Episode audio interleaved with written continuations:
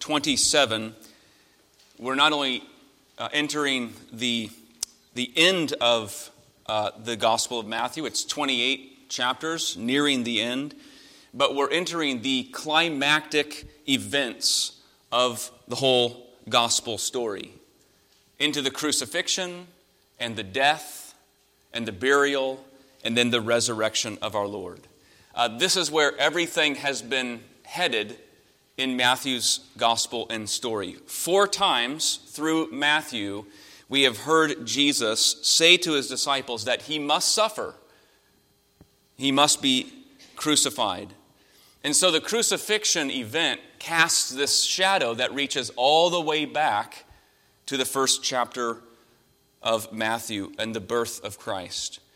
And even though these are events that we uh, know took place nearly two millennia ago. As we read them, as we contemplate them, we are in a way entering a kind of holy ground because these acts of God, more than any other act, reveal to us the very heart of the God we worship and his very redemptive purposes. It's, it is a kind of holy ground, but it is a very different kind of holy ground. It's, it's not the sacred place of a temple or the holy place of a sanctuary. There's no throne, there's no exalted king here. Matthew and the gospel writers identify this space and this place as Golgotha, the place of a skull. This is a place of mockery, of open shame, public humiliation, gruesome suffering, and the shedding of blood. And we, from Matthew, give our attention to that place, to that ground. That is the ground, more than any other, that gives shape to us as Christians and as Christ followers. So, Matthew chapter 27, beginning at verse 27. Listen now to God's word. Then the soldiers of the governor took Jesus into the governor's headquarters, or praetorium and they gathered the whole battalion before him, and they stripped him, and they put a scarlet robe on him. And twisting together a crown of thorns, they put it on his head, and put a reed in his right hand. And kneeling before him, they mocked him, saying, Hail, King of the Jews! And they spit on him, and they took the reed, and they struck him on the head. And when they had mocked him, they stripped him of the robe, and they put his own clothes on him, and led him away to crucify him. As they went out, they found a man of Cyrene, Simon by name. They made or compelled this man to carry his cross. And when they came to a place called Golgotha, which means place of a skull, they offered him, Jesus, wine to drink mixed with gall. But when he tasted it, he would not drink it. And when they had crucified him, they divided his garments among them by casting lots. Then they sat down and they kept watch over him there. And over his head they put the charge against him, which read, This is Jesus, King, the King of the Jews. Then two robbers were crucified with him, one on the right and one on the left. And those who passed by derided him, wagging their heads and saying, you who would destroy the temple and rebuild it in three days, save yourself. If you're the Son of God, come down from the cross. So also the chief priests with the scribes and elders mocked him, saying, He saved others, he can't save himself. He's the King of Israel. Let him come down now from the cross, and we will believe in him. He trusts in God. Let God deliver him now, if he desires him. For he said, I am the Son of God. And the robbers who were crucified with him also reviled him in the same way. When you think about the biographies of great or influential figures throughout history, or perhaps even still living today, could be a theologian that comes to mind, could be an artist, perhaps a scientist or sports figure, could be St. Augustine or Michelangelo and Albert Einstein, one thing you will never, ever read in any biography about them is that they were born in order to die. if the figure is no longer living, there's usually a mention of their death in the biography. And maybe there's some detail about how they actually died. Could have been full of pain and prolonged. Could have been an accidental death. Maybe it was an ordinary death. Maybe it was heroic. But they are never said to be born for the purpose that they would die. That's true of all religious uh, founders as well. It's true of Muhammad. It's true of the Buddha. Uh, their deaths are mentioned, but they did not come in order to die. They weren't born in order to die. Which is why Matthew and, and all four of the Gospels, as a genre, are so unique. Not only is the death central in the story, but the meaning, the purpose of his death is what takes center stage. What does this man's death mean? What are the gospel narratives as a genre? They're hard to classify. If you ask the world and you came and read this and came to the crucifixion, they might conclude, well, it's a tragedy. But it's not a tragedy at all. The Gospels end, all four of them we know, with the resurrection of Christ. He's risen, He's our reigning Lord over all things. But they're not mere biographies either. They're not simply recalling Jesus' main events of his life. The overwhelming emphasis and thrust in all four Gospels, by the amount of time they spend, is on his death which is why the cross, more than any other event or theme, is what gives shape to the whole of the New Testament. What does this death mean? What does it mean to live under the cross now? What did the cross accomplish? One place to see this is Paul's words in Galatians 6, verse 14. They capture very well the centrality that the cross plays throughout the scriptures. When Paul said to the churches in Galatia, But far be it from me to boast except in the cross of our Lord Jesus Christ, by which the world has been crucified to me, and I to the world.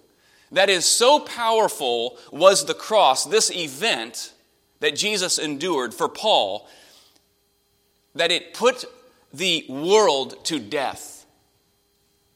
That is, in all of the world's glory, all of its attraction, outside of Christ, the world is crucified.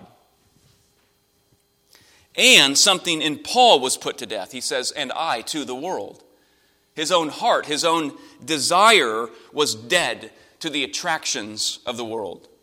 You have a complete transformation that happened. Why? Because of the death of Jesus Christ.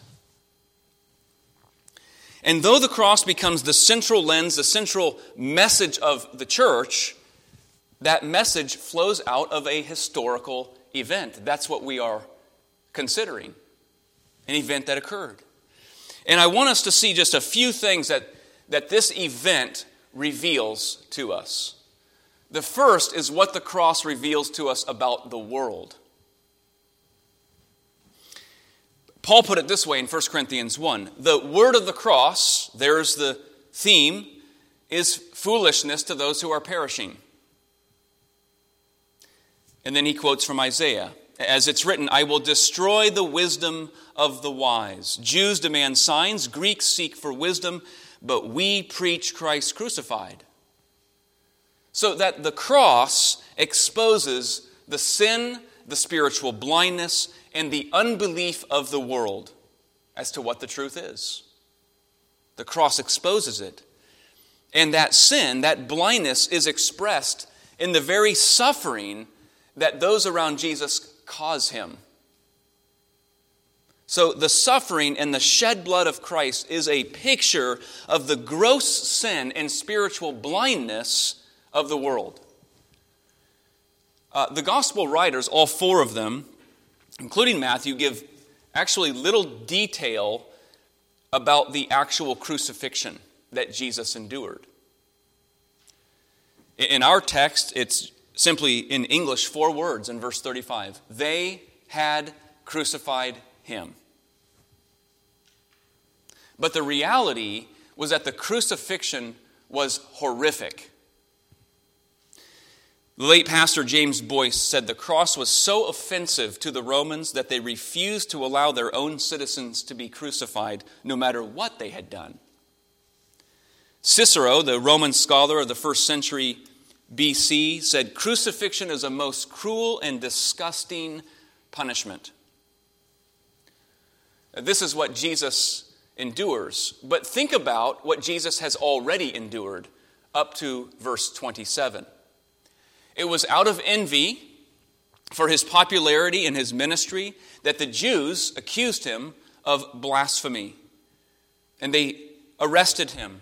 They tried him before the Sanhedrin, the high Jewish court, and then they delivered him over on Good Friday to the Romans and Pontius Pilate. The Romans then accuse him of treason. And under pressure, Pilate releases Barabbas, this notorious criminal. And they hand Jesus over to be crucified, sentence him to death. But then we're told in verse 26, the verse just before our text, that they scourged Jesus, they flogged him.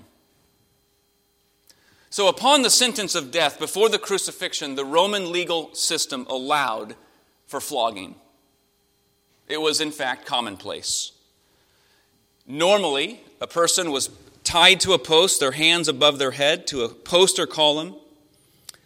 And a soldier would then take a whip with usually about three cords attached to it. And in those cords were interwoven pieces of metal and bone, as well as at the end, balls of lead. And the victim would be whipped repeatedly. Their flesh would be ripped open by the bone and metal, the balls of lead uh, creating contusions. Sometimes the flogging would lead to death. And Jesus has already endured this at the point in which we come to verse 27. But what happens in verse 27 to 31 in the praetorium is something different. It was not a part of the legal system. There, we're told that the soldiers took Jesus into the governor's headquarters and they gathered around him a whole battalion, about 600 men. It's really for them a kind of show. And what unfolds is what one author called barracks room humor. They mock him. This fool, calling himself a king, what a joke. And of particular emphasis in Matthew's gospel is the word mocking the mocking that comes from the people. Look at the text in verse 29. There in the praetorium, kneeling before him, they mocked him, saying, Hail, King of the Jews! It's sarcasm, it's mockery. Again in verse 31, and when they had mocked him, they stripped him. Even later, as Jesus hangs on the cross, in verse 39, it says, Those who passed by derided him wagging their heads. And then you have in verse 41 the chief priests and elders mocked him once again, saying, He saved others, he can't save himself. And back in the praetorium, in the governor's headquarters, all the actions of the people around Jesus communicate and characterize, are characterized by mockery, ridicule, scorn of this self claimed king. Notice what they do to him. They strip him and they put a scarlet robe on him. This is kingly attire, but it's all ridicule, humiliation. It's out of mockery. They're dressing him up. They put a stick in his hand to emulate a king's staff or a scepter. And then they take these vines found in the Middle East with long, lengthy spikes. They twist it together and they crunch it onto his head. It's all to mock and to humor themselves. And every time they mock him and they say, Hail, King of the Jews, they don't mean it at all. They mean the opposite. They believe it's just mere irony. Who is this who thinks himself a king? About to be crucified. But the deeper irony is that the king they mock the one they mock as king is king. Sin and unbelief has blinded the minds of unbelievers, and the suffering and cross of Christ reveals it. It reveals it today as much as it did in our Lord's day, in his earthly ministry and his actual cross. How people respond to the cross reveals whether they are people who are people who see and believe, who have trusted in the Lord, or people who are spiritually blind. And our God chose this means, this lowly, humiliating, suffering, public, and shameful symbol to reveal to us who do believe who holds the power, who holds wisdom. That's why Paul said to the church in Corinth, the cross is foolishness to the world. But then he goes on and he says, God chose what is foolish to shame the wise, what is weak to shame the strong, what is lowly and despised to bring to nothing things that are. Worship and allegiance to a man suffering on a cross makes no sense to a spiritually blind world. But for those whose eyes have been opened to see his grace and his salvation, he is our hope, he is our everything. That's how radical the divide is that the cross reveals. And the cross reveals more. As Jesus makes his way to Golgotha, the meaning of the cross goes even deeper. Throughout this crucifixion narrative, in verses 32 to 44, there are several, in fact, five occasions in which the actions of those around Jesus are fulfillment of Old Testament reference and, of, uh, and prophetic words. Five different times. In verse 34, as the soldiers offer Jesus wine to drink mixed with gall, a bitter herb, often poisonous, this is a reference, as we heard earlier, to Psalm 69. A psalm focused, as we heard, on the suffering of a faithful Israelite whose attackers keep coming and keep coming, and they're piling more and more suffering upon him.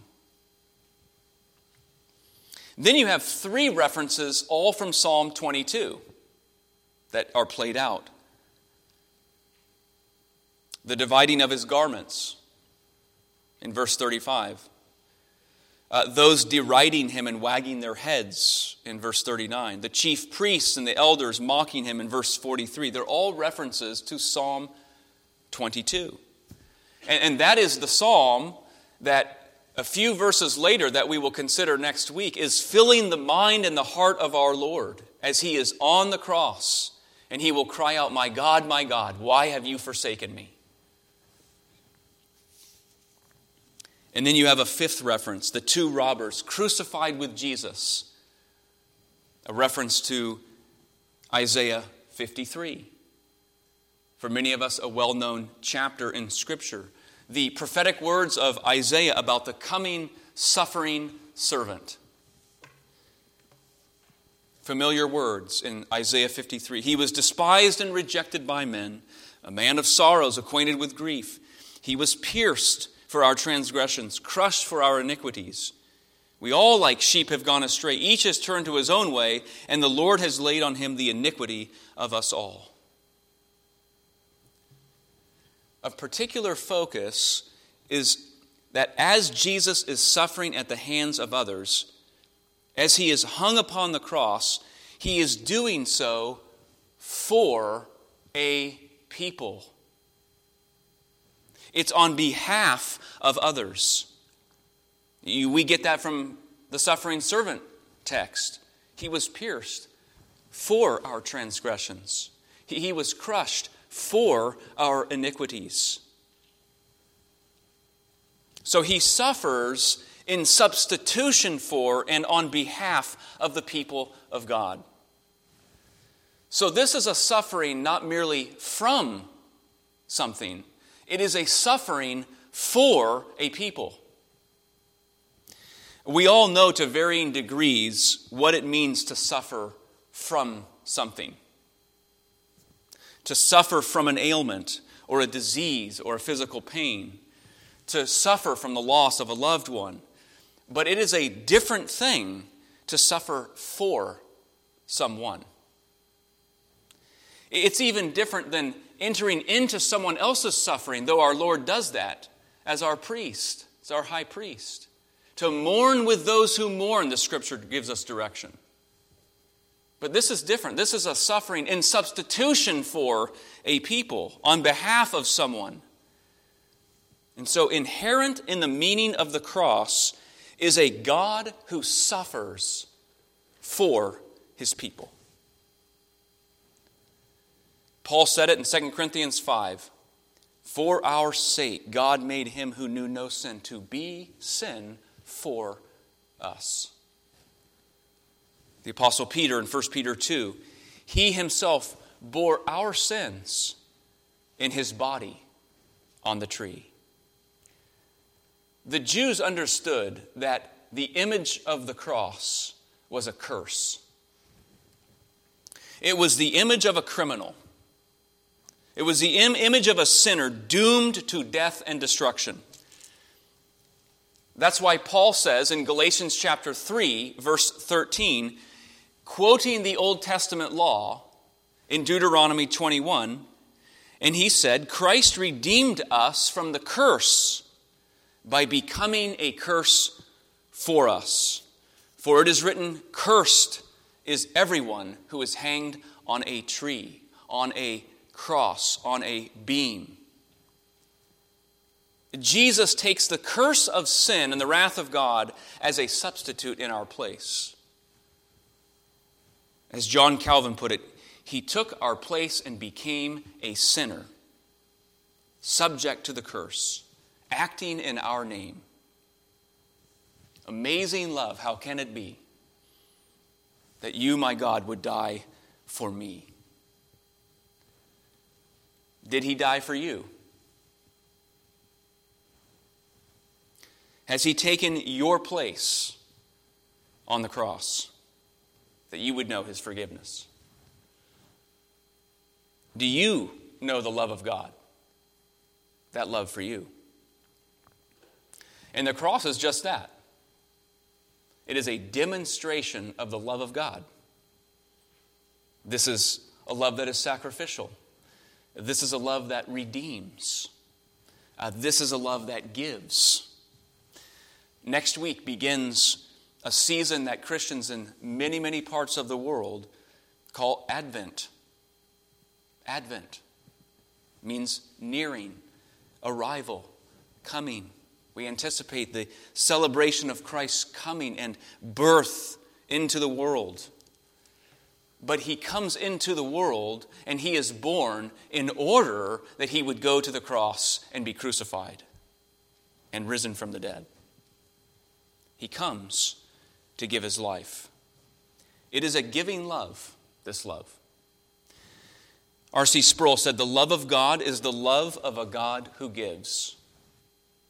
The most famous verse in the Bible underscores this fact God so loved the world that he gave. He gave his only son. What's remarkable is how the cross throughout the New Testament becomes such a primary paradigm and lens that gives shape to the church, to Christian faith, to Christian living.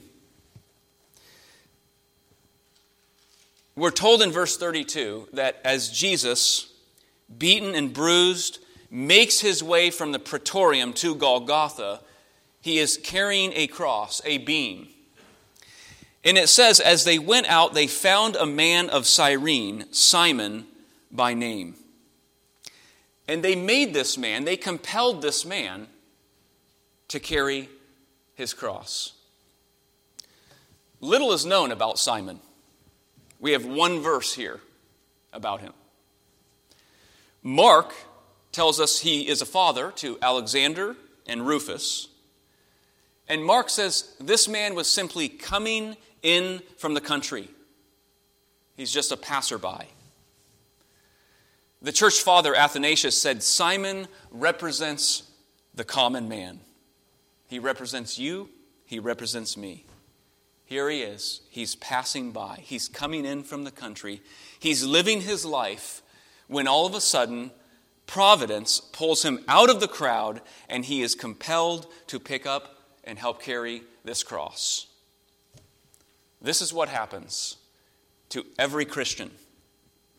They are going about their life, passing through, coming in from the country, going to work, and then the cross intersects. Jesus shows up, Jesus comes into that person's life. And hopefully, we all have that story. How we met the Lord Jesus Christ, how his cross redeemed us.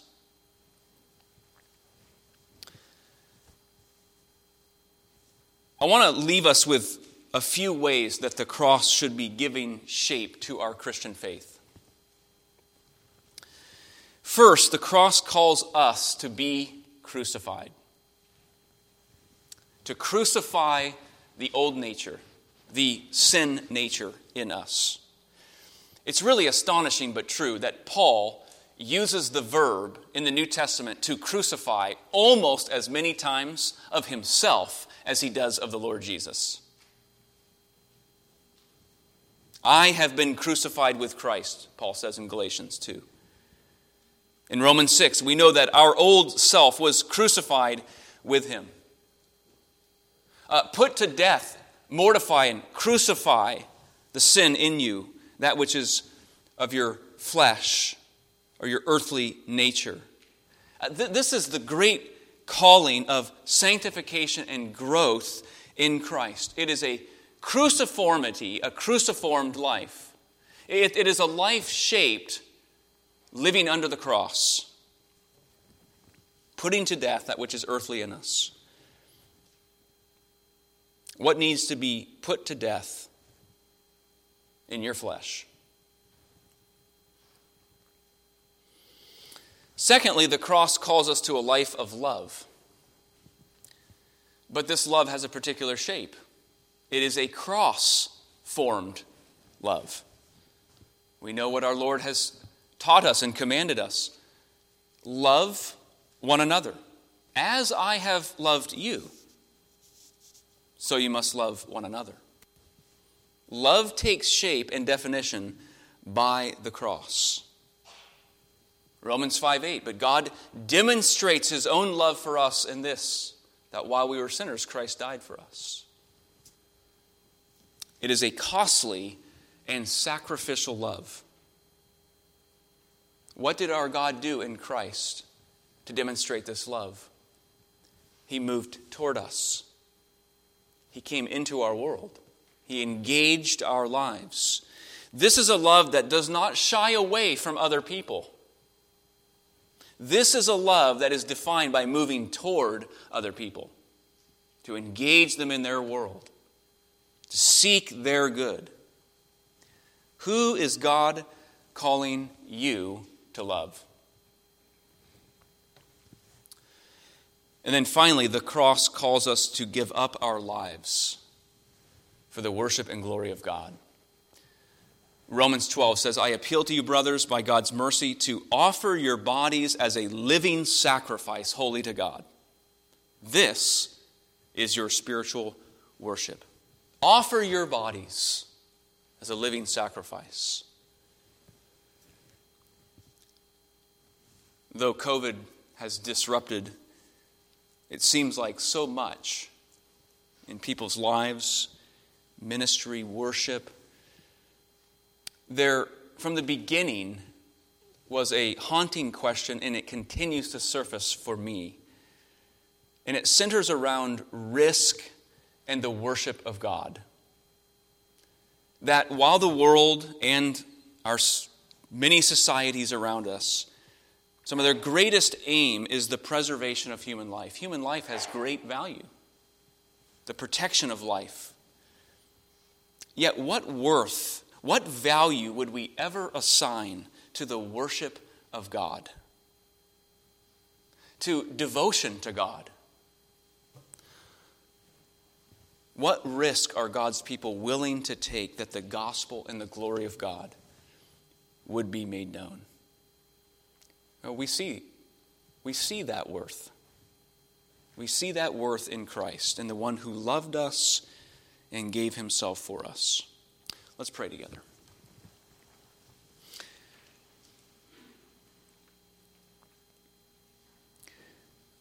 Our gracious, loving Heavenly Father, uh, there's nothing that we uh, can offer to, to repay what you have done for us.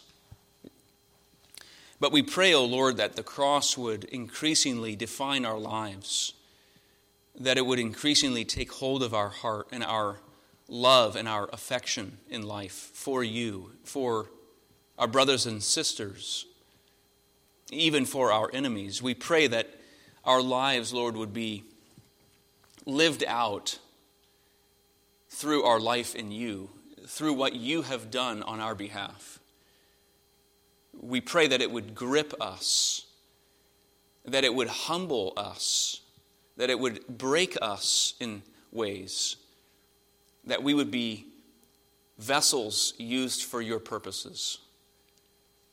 Lord, how we, we thank you for the redemption that we have, that you have substituted your, your Son for us. We, we pray that you would, by your grace, cause us to create margin, space, and time to think upon these things, that they would rest and sink deeply into our hearts and take deep root, that we would bear much fruit. So we pray out of it, Lord, that you would cause the fruit of the Spirit to take shape in and through us. And we pray, Lord, that, that the cross of Christ would uh, cause us to be one, that, that we would have joy and thanksgiving together as your people for your great work in us and for us. And we pray all these things with thanks. In Jesus' name, amen.